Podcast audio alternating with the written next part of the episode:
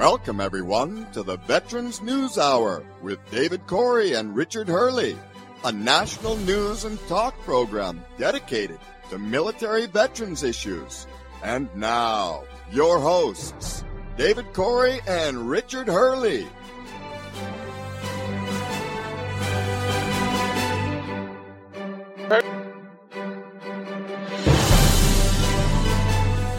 Good evening. Welcome to the Veterans News Hour for Monday, November the 15th, 2021. This is Air Force veteran David Corey along with my co-host Richard Hurley. We have lots of news of interest to veterans and their families this evening, so stay tuned. First though, let's go over to Richard Hurley. Hello, Richard. Hey, David. How are you doing tonight? And how's everybody out Great. there in podcast land? Yeah, we got a, uh good show for you tonight. We've got a bunch of different uh, audio tapes that I think will be uh, very informative for our listeners out there. And, you know, this is a call-in show. So when you hear, when you hear a tape, you know, call in and, and maybe there's something that uh, moved you about what you heard. And, um, you know, but we can talk about it. You know, that number, I'm sure you all have it in, in your brain there now. It's one eight eight eight six two seven six zero zero eight. Again, one triple eight six two seven six six zero zero eight. Uh, this is a good time for people to call in and, and tell us about what's going on in your case, what, what's happened with you with the VA. Maybe you have a case before the Board of Veteran Appeals and you want to talk about it. Well, David and I are here to listen and and uh, fill you in, and maybe we can give you some pointers. At this point, let's go back to David, and he can start uh, uh, putting those uh, tapes together. Well, thanks, Rick. I also want to um, give our listeners a heads up. Our special guest next week will be retired Air Force Colonel Cesar Rico Rodriguez, a veteran of a couple wars, a fighter pilot who shot down a number of uh, enemy aircraft uh, during his combat experience. I think you'll find it a very fascinating show where he shares his insights about his Air Force career and gives advice to people considering joining the Air Force or the military, as well as advice to veterans who are leaving active duty. Uh, you know, and making the transition from military to civilian life. So that'll be next week. Uh, for tonight, though, we have uh, four segments courtesy of the United States Department of Veteran Affairs, and then after that, we'll have some news from Richard and myself. Each of these first uh, four segments touch on some current relevant topics for veterans. Now, this first uh, tape is from the VA's Health Administration, their weekly news. So, Doug, if you'll please roll the first tape. The Power of Community, AI for Sicker Veterans, and VA Debt Relief. I'm Army veteran Maria Godwin, and that's all coming up next on VA News.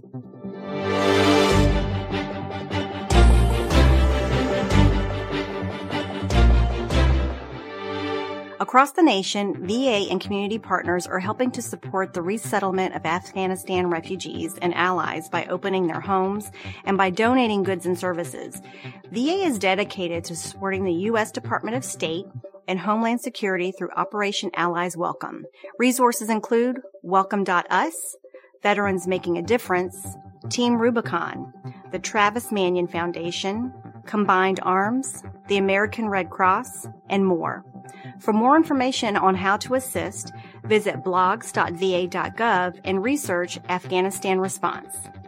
A few groups of VA researchers are using artificial intelligence to identify veterans at high risk of hospitalization or death. This can help ensure veterans get the best care possible. The team looked at the records of veterans already identified as high risk by VA's sophisticated care assessment needs calculator. The team used a type of AI called machine learning to read through the records. With machine learning, computers imitate human intelligence, solving complex problems that often involve huge amounts of data. Medical record reviews with machine learning can identify patterns beyond the reach of a doctor's traditional and time consuming chart reviews.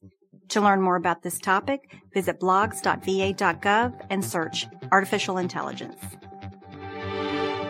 If you owe money to VA for an overpayment related to veterans benefits or for medical care and pharmacy debt and can't repay your VA debt right away, there are a variety of relief options available, including extending repayment plans, requesting debt forgiveness through the waiver process, submitting a compromise offer to settle the debt for less than the full amount, and requesting a temporary hardship suspension of repayment.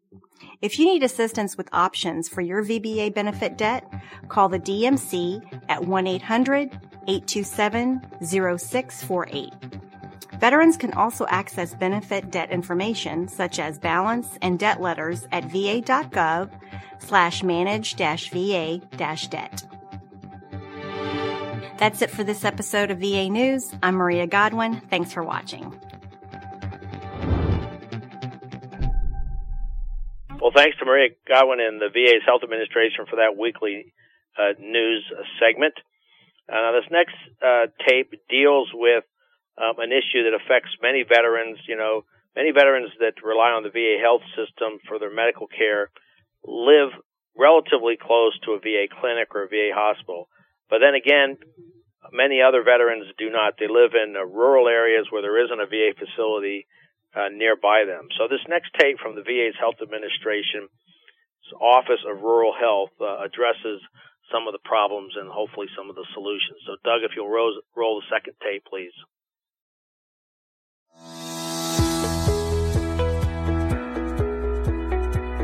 Rural veterans are facing a growing healthcare crisis.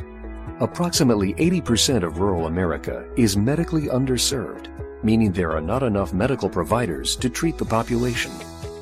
For veterans in these rural communities, provider shortages can mean longer travel times to the nearest clinic, limited access to specialty care, and less successful patient outcomes.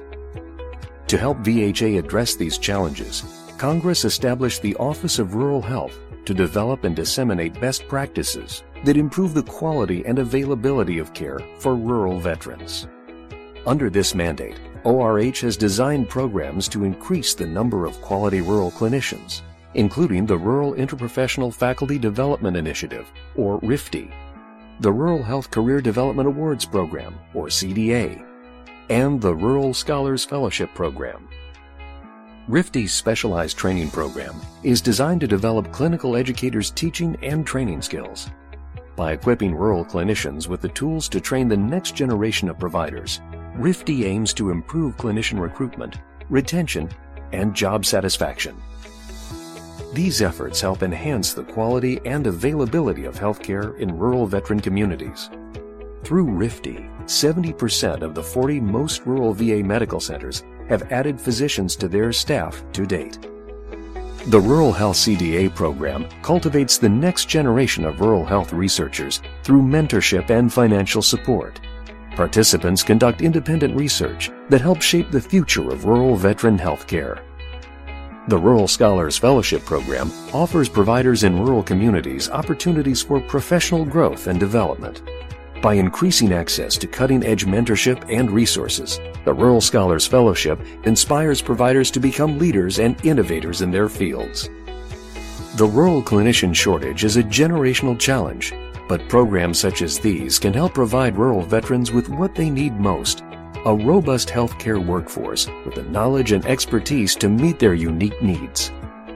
To learn more about the Office of Rural Health and its workforce programs, visit their website at www.ruralhealth.va.gov.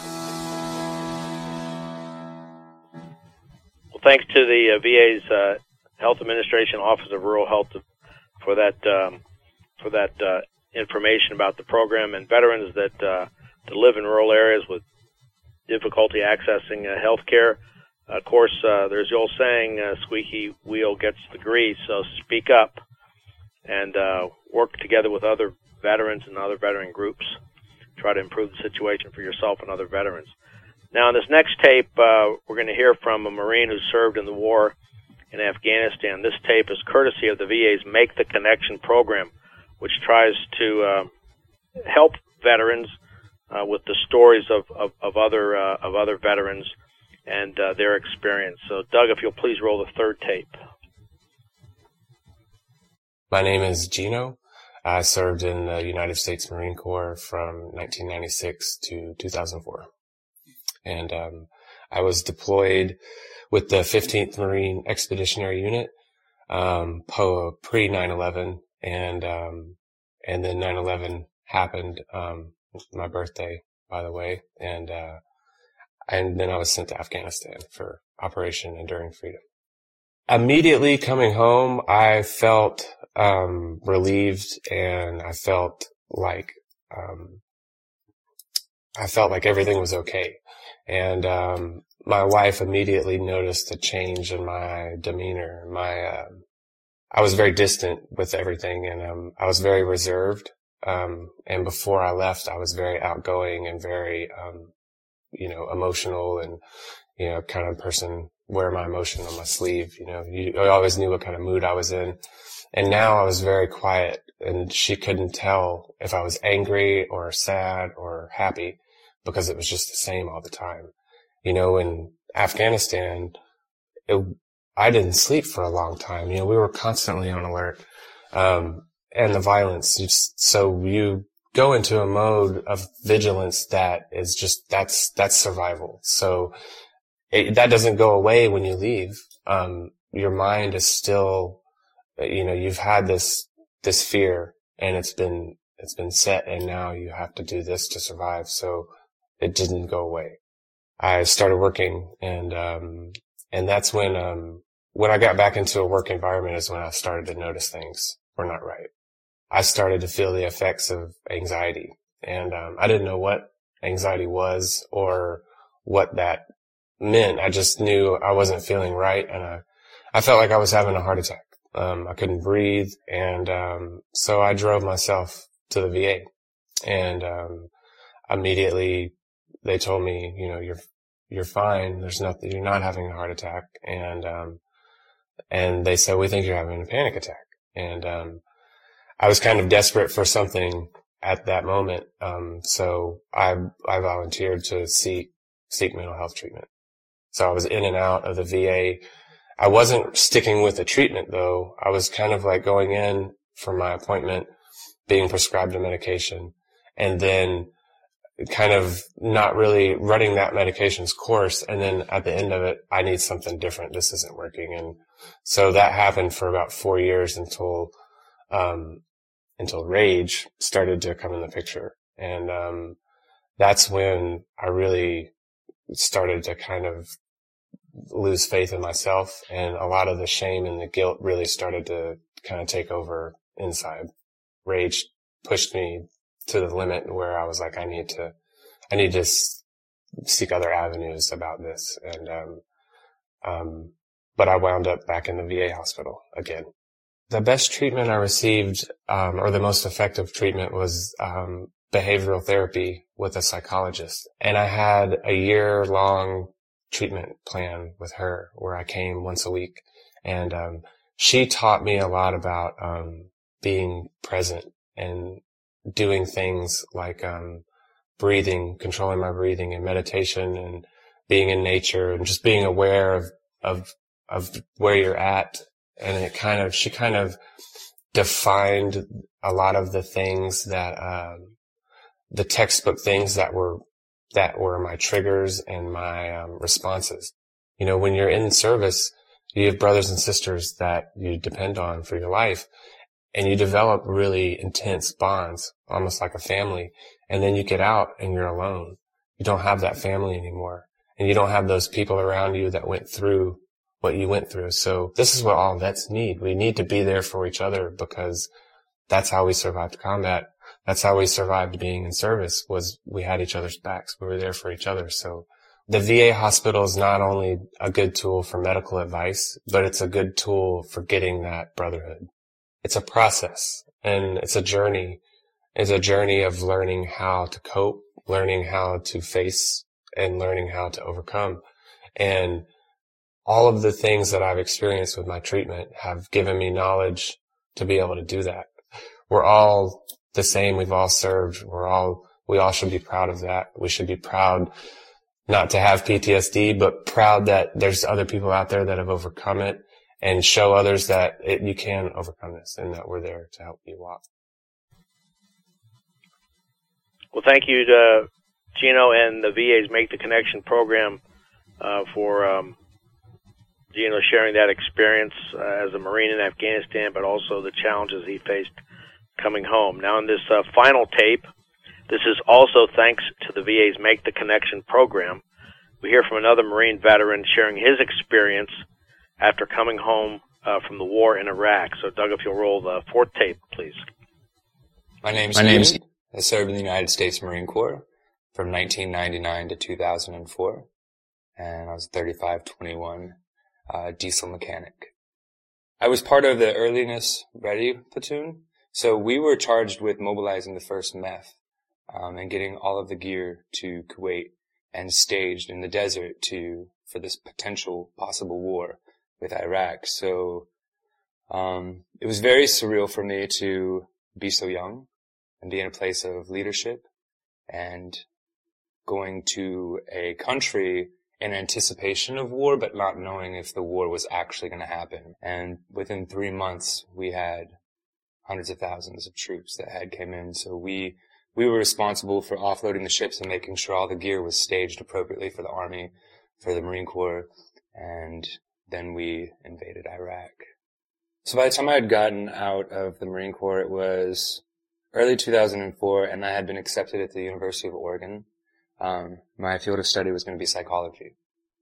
And so immediately coming out of the military, I had my, my fall just stacked up with school. Spent most of my time that I wasn't at school drinking, trying to um, be happy because I knew I wasn't happy and I didn't know why, but I didn't want people around me to know that I wasn't happy. So it made it easier for me to fill up my time with drinking, smoking weed, doing any parties, anywhere that there was this fun environment.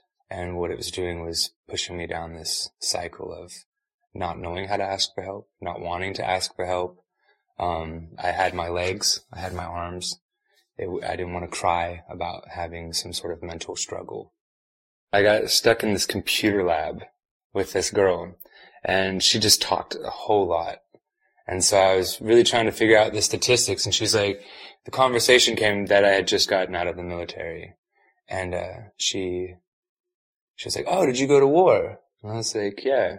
She said, Did you kill anyone?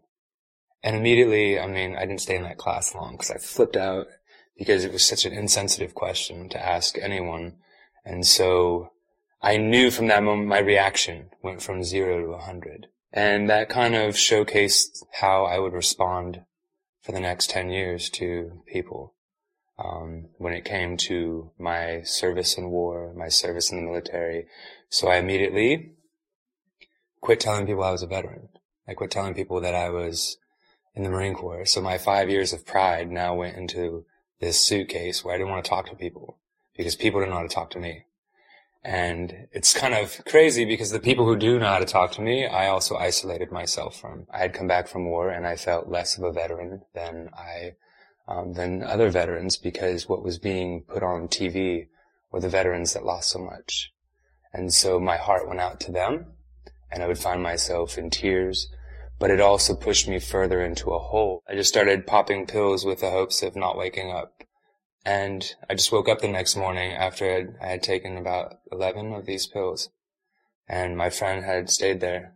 And he was like, oh, I didn't leave your side. Something was wrong. And so that morning I ended up realizing after I threw all the pills away that I, that something was really wrong. That to get to that point. And that was when I knew that no longer could I sit in this room and, and pull the veil over my own eyes. The first experience I had with the VA was in Roseburg, and they put me in a group therapy. And I sat there, and immediately listening to these stories, I just got up and left. Because I didn't feel like I was that vet. I was like, whew, I'm sitting in a seat that should be sat by someone else. And so my therapist outside of the VA was like, hey, have you told someone that sitting in those rooms aren't productive and beneficial. And I was like, no, why would I, why would I tell somebody that I can't sit in a room with brothers and sisters in, in arms and finally getting pushed to actually go make that step and say, Hey, at the VA, I'm not, I'm not able to do this. This is what I'm feeling. I, I, I don't feel like I'm, I'm worthy. Kind of opened this, this door for me to receive some of the best care. Like my best primary care provider still to this date, I had somebody that was definitely willing to open the conversation on any topic and then kind of engage what am I doing at home versus what can she do at the VA that can kind of make these symptoms less problematic. And so I did a, cognitive behavioral therapy, and that was the, the breaking point for me realizing that I couldn't hide from being a veteran.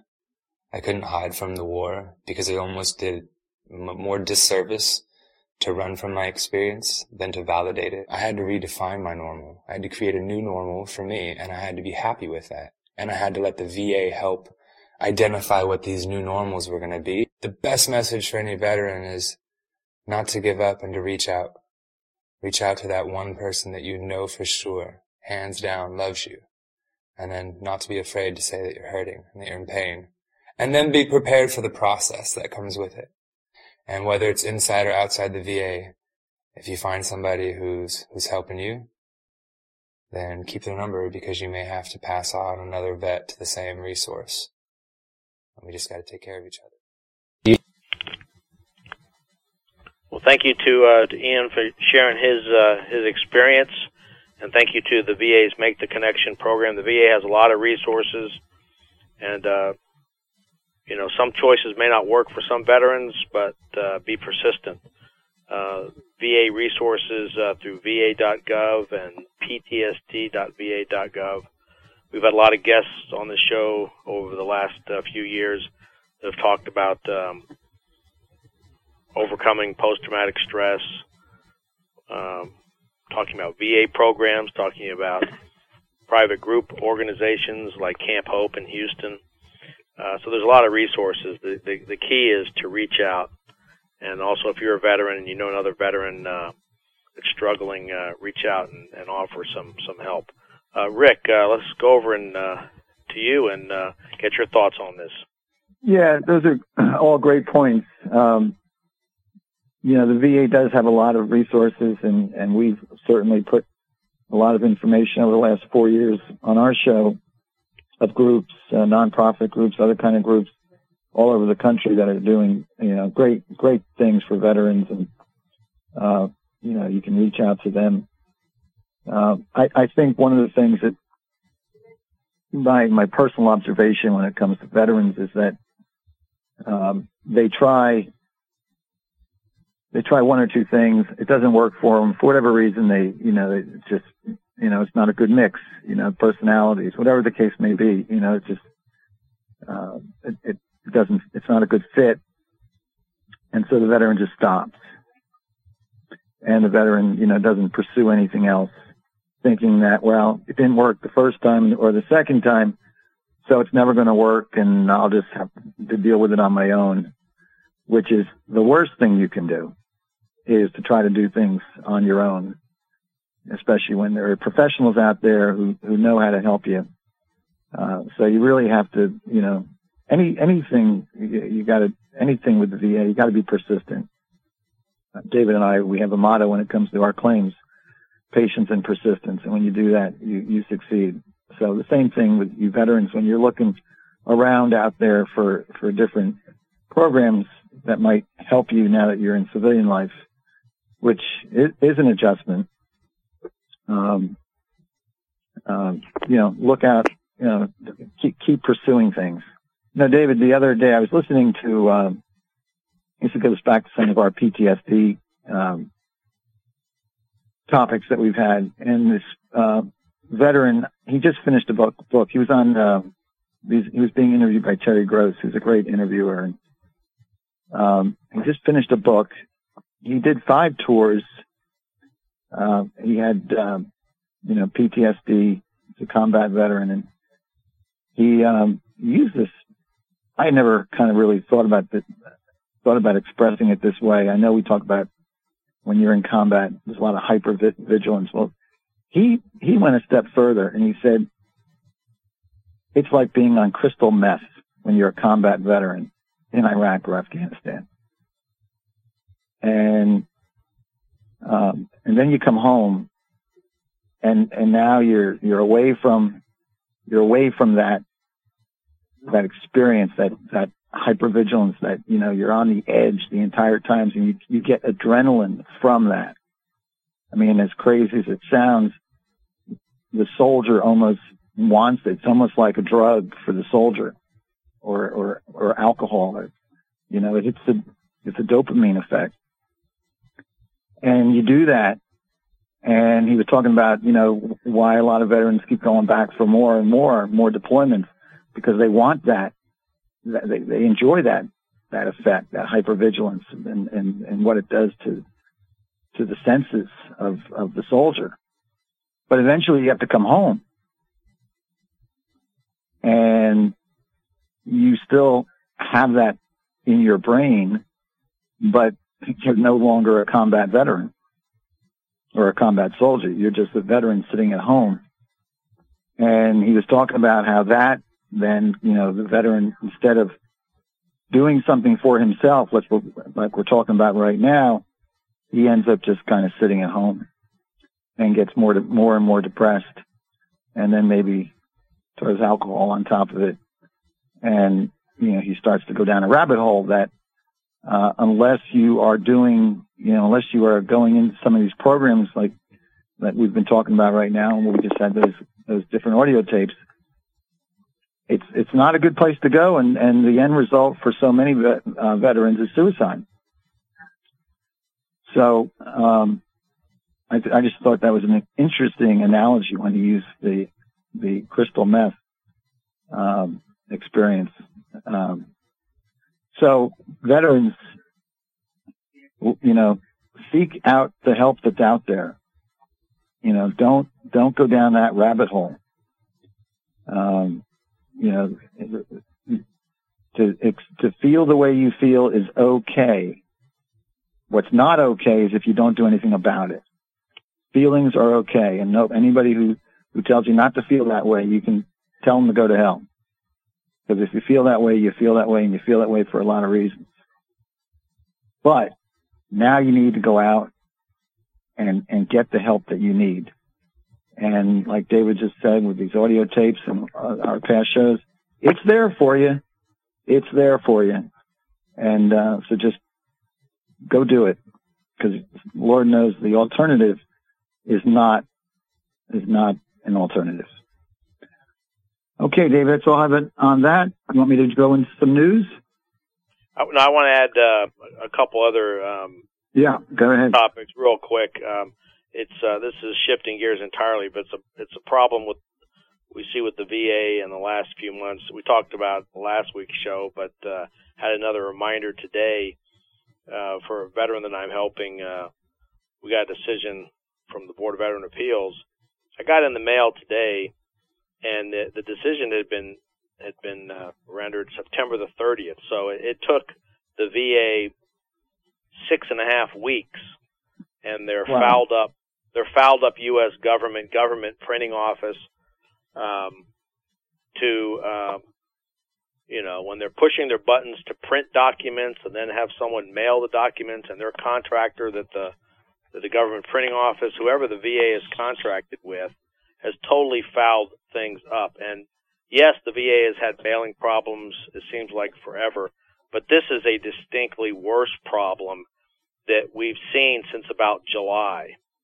So this is a problem that, you know, that, that uh, it, it can't be blamed on prior administration. This is something that falls in the lap of, of, you know, this current administration, Secretary McDonough, and people need to start complaining because it's really, really a problem. Um, you know, to get letters from the VA uh, literally months after they were dated.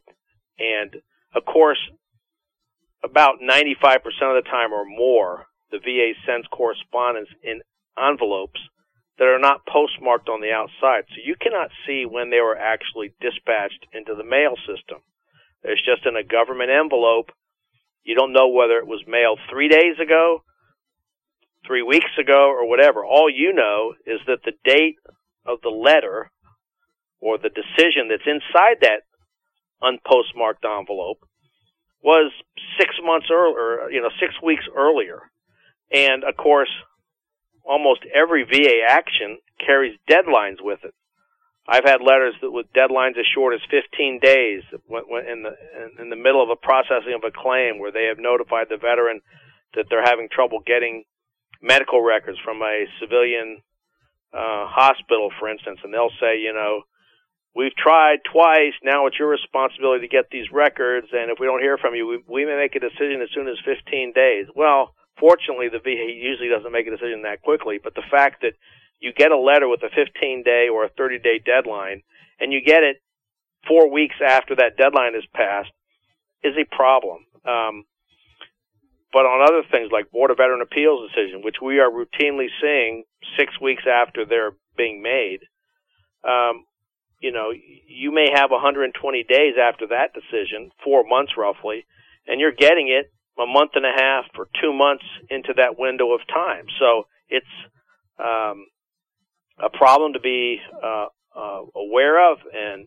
my advice, as I mentioned uh, last week on the show, is document it and document it by sending a letter to the VA, faxing it, uploading it to their website, access.va.gov, their, their secure portal for accessing, for uploading documents. Upload a letter. It's basically a letter where you're documenting, hey, look, VA, your board decision was dated September the 30th. I received it November the 15th. Just want to let you know that, and I'm putting this letter in the veteran's record, you know, for posterity so that a year or two from now, when someone's going over this and wondering, you know, you know, why wasn't there this response or that response uh, within this time frame, they'll know why. Um, so, any event. Um, okay, Rick, that's all I had no, on that's that. Good. No, that, no, that's good. That's good stuff because um, I'm I'm running into the same problem, and and you know an, another problem that I'm running into, as long as we're getting on to problems, um, is I'm getting, and believe me, I I do a lot of BVA hearings, um, and I have no problem doing BVA hearings. Um, but it seems like, you know, in the past, I actually would have communication with the coordinator to make sure that I was available on a day that, you know, we wanted to schedule a hearing. And again, I had no problem. I, some days I had the whole, I had the whole day with the judge from 8.30 until 4.30. No problem. I don't mind doing that. But I knew about it ahead of time and I could schedule my calendar so that I could handle those cases. Now what I'm getting is I'm just getting hearing dates that conflict with my existing schedule. Uh, and the problem there is that there's nobody for me to contact at the Board of Veteran Appeals. I mean, I've got a, a number of different uh, coordinators that are in different regions, and, and I'm forced to reach out to them to address a case that's not in their region. And some of them are very nice and they try to help me out. Um, but in that case, it's, you know, as, you know, one of the huge problems that the, that the VA and the board has is, is the lack of communication.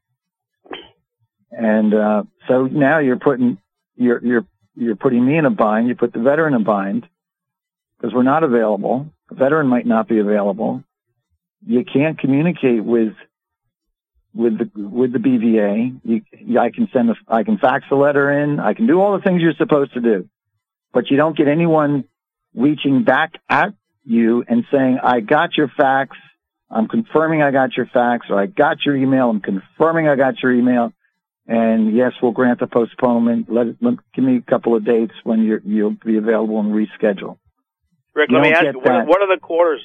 what are the coordinators? Because they have a, a, a, large number of, of hearing coordinators. Um, what are the coordinators, you know, doing whenever you reach out to them, saying, "Look, I got this letter and it and it's conflicting with my schedule."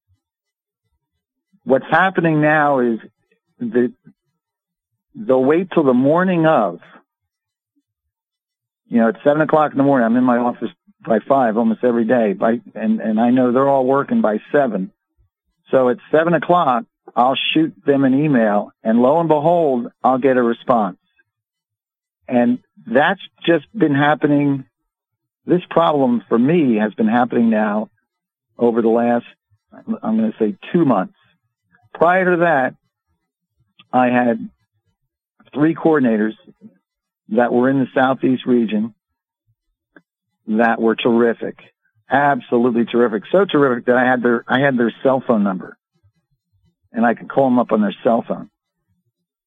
Unfortunately, you know, the VA and, and uh, in this case, the BVA in all of its infamous wonder transfer these transfers these people out of here. And so the the the one that was in St. Pete is now in California, not physically, but that's the region she's handling. The one in Atlanta that I had, uh, she's now up in the up in the Newark area, and there's no rhyme or reason why they're moving these people around, and it it it causes a problem. And I can tell you, I've had this discussion with with the veteran law judges, and they don't like it. They have the same gripe, but they can't. There's nothing that they can say that's going to change the way who's ever who's ever calling these shots, who's ever doing this, uh, moving people around. Even the even the veteran law judges can't tell them to stop it. Um, so it's just, you know, it's just more of a headache and it's one, it's one headache that I don't need. No one needs because, you know, we're just, you know, we're just trying to, you know, get, you know, get, get down into the trenches here and, and move these cases and help these veterans. And then when you get, when you get this stuff like David, you were talking about with the mail system and, and the lack of communication with the BVA, you know, these are all hurdles, unnecessary hurdles that, you know, David, you and I have been practicing law for 37 years and we're used to dealing with stuff like this. I can only imagine a veteran who is not represented or doesn't have adequate representation. And when they throw their hands up and say, you know, I'm done with this. You know, I get it. I understand why they say that. Even though there's a pile of money sitting out there that's, that they're entitled to, the, the, the, the compensation for some for a lot of veterans just isn't worth the hassle of dealing with the VA or the Board of Veteran Appeals, and that's very sad. Well, I think I think the board, to its credit, had been has been for the last couple of years been been making um, higher quality, more pro veteran decisions. But but this recent well, I agree with you. Problem, I have no problem with recent, the decision. I know. I think the decisions are good. But the but in the last um, four to six months this mail problem with the U.S. mail, but it's it's it's not the U.S. postal system now. I know a year or so with with the COVID, the U.S. Postal Service may have been the source of some problems. I know that, but this problem right now is a problem uh, between the VA and uh, the government printing office that they've they've some fingers been pointed at them. I don't know. I don't know all the details of of who else the VA is contracted with. But this problem has arisen, and I've seen emails from the VA on this where they pinpoint July of this year when this problem has, has really started. And going back to your point about scheduling, you know, during COVID, uh, there was actually one positive side effect with the BVA, which was they, they were really going full bore with these virtual live streaming uh, hearings that the veteran could do from his or her own home, his or her own computer, and you, the representative, could be at your place, you know, and then the judge is up in the D.C. area working out of his or her home. And a lot of those, because the VA was trying to move cases, representatives like yourself and others, uh, you know, were being proactive and could actually schedule a lot of hearings. I think what what eventually has happened in the last um, six months or so is that the VA is starting to do more of scheduling cases where the representatives haven't been proactive, and that's where they're notifying people by mail, and they're realizing the VA knows this is a problem. They're they're notifying veterans and representatives who are not being proactive. They'll just send them a letter. But usually, Rick, you know this that for years the VA's uh, the Board of Veteran Appeals hearing notification letters usually went out um, four to six weeks before the hearing. Well, that's great. They wanted to give you at least 30 days notice before the hearing date. Well, now when the letters aren't arriving until you know six weeks after they're dated, they're arriving sometimes after the hearing. You know, and and are, you know, it's catching people by surprise. Uh, so that's um, it just shows you that the strength of any system. This is the old saying, you know, it's only as strong as the weakest link. And we've discovered now a very basic thing that most people would take for granted, which is the the the the VA mailing documents to people or otherwise communicating with them, and and they're rather um, you know uh, problematic situation that you describe, which is hearing coordinators that, that are that are moving frequently, and uh, that tends to uh, it's counterproductive to building you know good coordination. You know, working everyone working together to try to get hearing scheduled and and all that. So as you say, it's it's, it's upsetting everybody, including the judges. So uh, you know, it's it's unfortunate, but um, hopefully that uh, that the VA will will start soon to to fix this this ridiculous problem. But um, any event, uh, that's all I had to say on that, Rick. I know we have a lot of news, so if you want to launch into some of it. Yep. Here we go. Another in some news here. The U.S. Department of Veteran Affairs announced November the 11th, 2021, that is piloting a comprehensive military exposure model to consider possible relationships of in-service environmental hazards to medical conditions. The goal of this, of this, new model is to lower the burden of proof for veterans impacted by exposures and speed up the delivery of health care and benefits they need. The new model will continue to leverage scientific findings from the National Academies of Science, Engineering, and Medicine available and relevant scientific research data, surveillance of veterans' health outcomes, and adding the review of VA claims data and military environmental research for trends and identify new concerns. At the direction of the President, the first conditions this pilot will actively consider are rare respiratory cancers and constrictive bronchi- bronchiolitis. Consistent with his demands, VA anticipates answers on these conditions by mid-2022. We are seeking more information from veterans, more evidence from more sources, and looking to take every avenue possible to determine where a potential presumptive illness based on military service exposure may exist in a more expedient and holistic manner, said VA Secretary Dennis McDonough. We want all veterans who may have been impacted to file a claim, even if it was previously denied.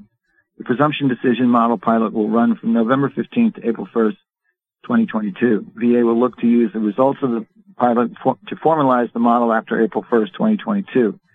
After the last six months, VA has, VA has extended benefits and services to veterans impacted by military exposures due to Agent Orange and particulate matter. If a veteran has a condition they believe is attributed to an event during military service, they are highly encouraged to file a claim. More information about VA benefits and eligibility uh, or how to file a claim may be found on VA's website at www.va.gov or calling or calling toll free at 1-800-827-1000. David, this is an important point. Um, this one, uh, if a veteran has a condition they believe is attributed to an event during military service, they are highly encouraged to file a claim. You know, I and, and David, I know you've got, had the same experience. You get these veterans, and they their condition may not be on the presumptive list, so they they they're told by other veterans, well, you know, you're not entitled to any any compensation because you know it's not on the presumptive list ignoring the fact that if you get a nexus letter uh, from a doctor, that may um, be sufficient enough to get service connected uh, for that different disability. So, um, you know, and, and, then, you know, and we've had cases where, and we've had cases you know, dealing with veterans in Vietnam where they weren't on the presumptive list, but they got cancer. Uh, they were in Vietnam, and after we took the case and took it up to the Board of Veteran Appeals, the court still turned around and said, it's, it's not on the presumptive list, but the circumstantial evidence is there and it's clear that this veteran obviously uh, got the cancer from his experience in, in, in Vietnam. So, yeah, if you veterans, if you believe, if you think that you have a condition that is attributed to your service and it's not on the presumptive list or other people are telling you say no, no, no, uh, don't be persuaded by that. Uh, file your claim, you know, get to a lawyer. You know, most lawyers know what they're doing when it comes to the complicated cases. So get to a lawyer and, and make sure you pursue it because you may be denying yourself, um, uh, compensation for that particular condition. Back to you, David. Thanks, Rick. Um, this next item of news uh, will be of uh, interest to veterans uh, that want to uh, give feedback to the VA about the VA's um, healthcare uh, programs and health healthcare just in general. Um, I've helped a lot of veterans over the years, and many of them are very, very happy with the VA healthcare system. Um, sometimes not, and sometimes in those situations, they have really good reason to be uh, really upset about it. Um, this next item of news uh, is from a press release from November the 4th, 2021. The VA announced it published uh, two notices in the Federal Register asking for uh, the public's comments on the VA's access to healthcare standards and also standards for healthcare quality. Uh, these these notices were also briefed to Congress, uh, and these notices solicit uh, public comment, meaning hopefully from veterans and veteran groups, on the VA's current access standards and standards for quality to ensure that uh, the most up to date uh, and applicable uh, care is being provided to, to veterans. Current VA Secretary Dennis McDonough said, uh, quote, uh, VA will continue to work to fully implement the VA Mission Act of 2018, removing, I'm sorry, reviewing standards for care and access standards is a key part of that implementation and helps ensure we are providing information that veterans and caregivers need to help them make the best informed healthcare decisions so they get the care they need when and where it is appropriate, unquote. Information uh, on these notices uh, about the VA standards for quality uh, can be viewed on uh, the website regulations.gov. Information on the VA healthcare access and quality is also available on the VA's Access to Care website, which is accesstocare.va.gov. Now, that website includes information in different categories, including access to care at individual VA facilities, a quality of care comparisons for VA and non VA care, a search tool to find VA providers by location, patient satisfaction information provided by veterans about their experience using VA healthcare, and information about overall access to care within VA. Again, the VA's Access to Care website is accesstocare.va.gov. Now, the VA says it greatly values feedback from our veterans and the public, and it will review closely the comments it receives uh, to evaluate uh, these access standards and quality standards.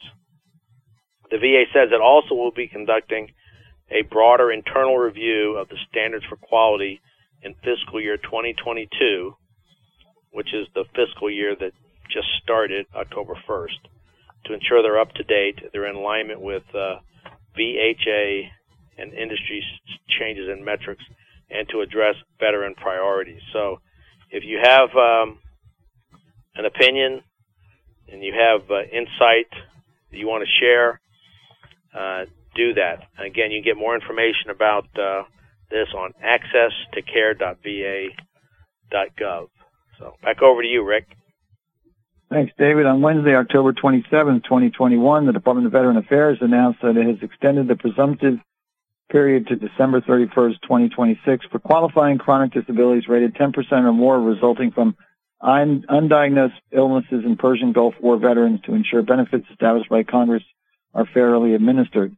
If an extension of the current presumptive period was not implemented, service members whose conditions arise after December 31st, 2021 would be substantially disadvantaged compared to service members whose conditions manifested at an earlier date. Limiting, limiting entitlement to benefits due to the expiration of the presumptive period would be premature given that current studies remain inconclusive as to the cause and time of onset of illnesses suffered by Persian Gulf War veterans. VA presumes certain medically unexplained illnesses are related to Persian Gulf War service without regard to cause, including chronic fatigue syndrome, fibromyalgia, functional gastrointestinal disorders.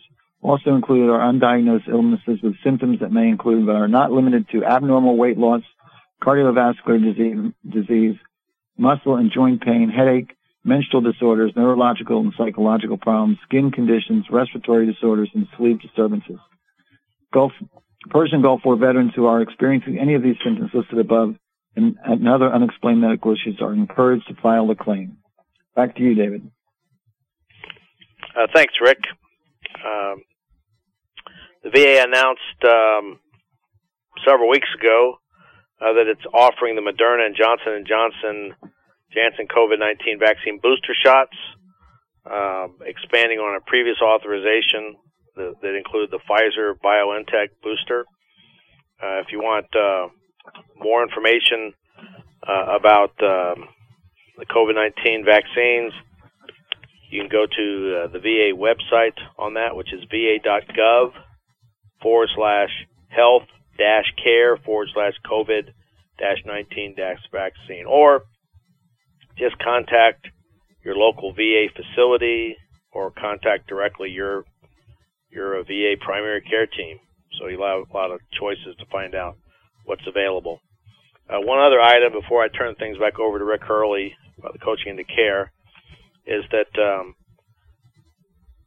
starting um, last month, October the 1st, uh, the VA announced that it will resume notifications um, regarding overpayments, debt collections, in other words.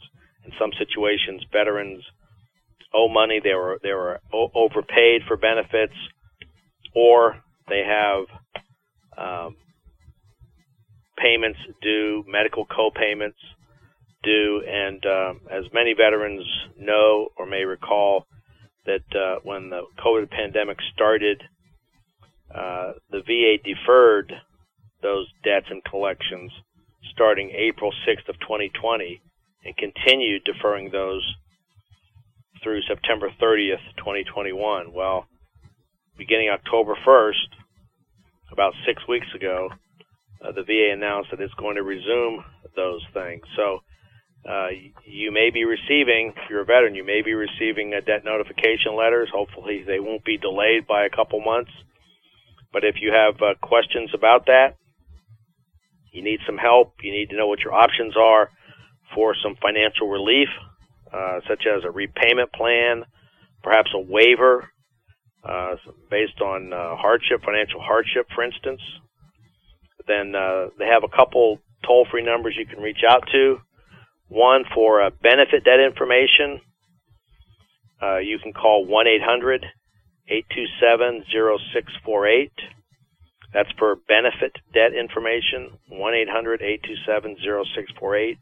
Now, for medical care and pharmacy services co-payment debt, uh, they have a different number. This is through the VA's Health Resource Center at 1 866 400 1238. So if you have a question about a co-payment debt for medical care or pharmacy services, VA Healthcare Resource Center, 1 866 400 1238.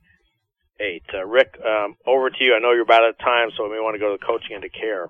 Yeah, Coaching in the Care program. This program helps veterans having difficulty transitioning to home life. Returning home can be a tough adjustment and loved ones can help. Coaching in the Care offers free coaching to help you help your veterans.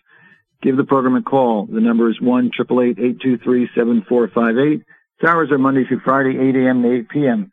Again, the Coaching in the Care program number is 1 888 7458 This is another one of those things that Dave and I were talking about earlier tonight utilize these types of programs. This is a great program. So pick up the phone and call them.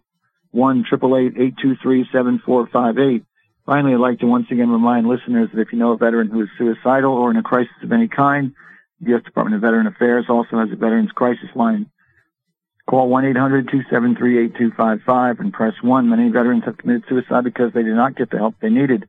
Help them get the care they need to cope with their problems. Once again, the Veterans Crisis Line can help. That number is 1-800-273-8255 and press 1. Back to you, David. Thanks, Rick. Uh, hope everyone will tune in next week. Our special guest will be retired Air Force Colonel Cesar Rico Rodriguez, uh, fighter pilot, combat veteran. Uh, it's time for us to go for this evening. I'd like to thank you all for listening to the Veterans News Hour. I'd like to thank our producer at BBS Radio, Mr. Doug Newsom. Tune in next week, Same time, same station, 7 p.m. Eastern, 6 Central, 5 p.m. Mountain, 4 p.m. Pacific time here on bbsradio.com, station 1. Until then, stay safe, stay healthy, have a great week.